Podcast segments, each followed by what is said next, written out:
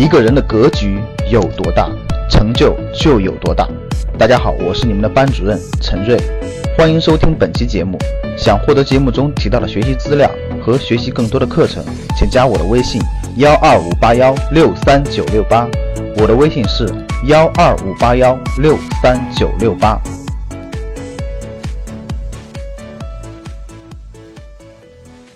我有很多的格局的学员，几乎吧每一两天都能收到一个学员或粉丝微信跟我的一个信息，说老师你看我家亲戚朋友都在做这个项目呢，都做挺好的，你帮我看看他靠谱不靠谱呗。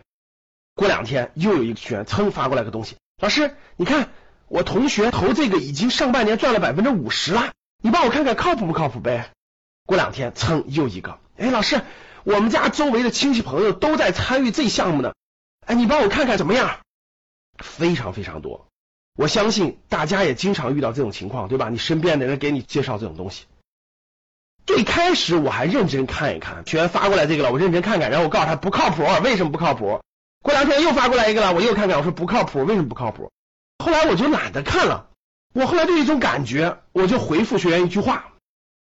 我说，与其你花时间去研究这个东西正确还是错误，不如你就认认真真去研究正确的事情里面哪个更好。后来遇到学员的情况，我就一直都回复这句话：，与其浪费时间精力去研究不靠谱的事情是否靠谱，不如直接在靠谱的里面去研究更靠谱的那一个，然后认真参与。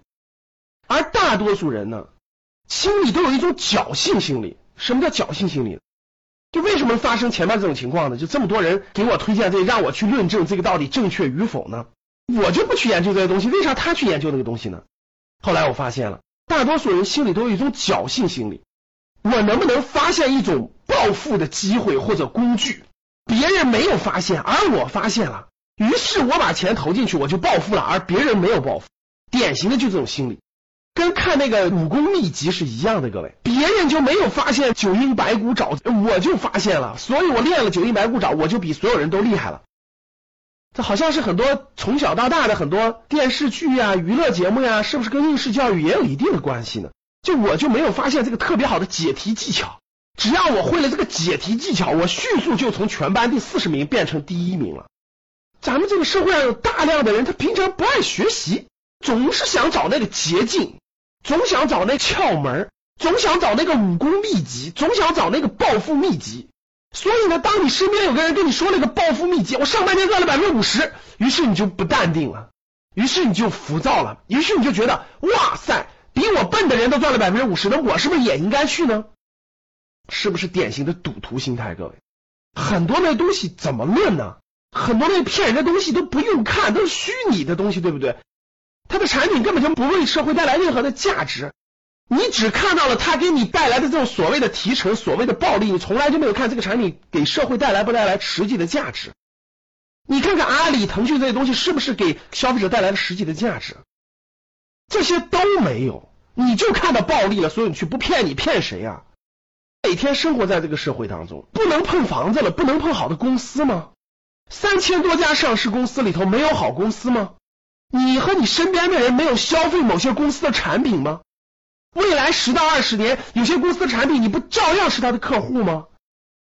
这么多好的公司，你不去认真研究出来更好的，然后耐心持有，你天天去论证那些不靠谱的东西为啥靠谱？你说你走入一个什么样的极端呢？不要去关心那些你不了解的、不熟悉的、不能给社会带来任何价值的东西。把你有限的时间、有限的精力放到你熟悉的、你了解的、你生命当中、你生活当中就能接触到的这些产品和这些公司去，认真的了解他们，认真的研究他们。如果觉得特别好的，认真的用你的真金白银去持有他们，这就是真真正正的投资，而不是去碰那些不靠谱的、从来没见过的产品、没有任何价值的、给你夸大的一个收益率的。那你说你被骗了，怪谁呢？不是怪你自己吗？还是我说的那句话，不要把你珍贵的时间和精力浪费在去论证不靠谱的东西为什么不靠谱或者为什么靠谱上，去认真研究靠谱的东西里面有没有你能碰的、你能参与的、你能了解的和你能学习的。这才是真真正正的投资的态度和学习投资的实际行动。好了，非常感谢大家收听我们这档节目。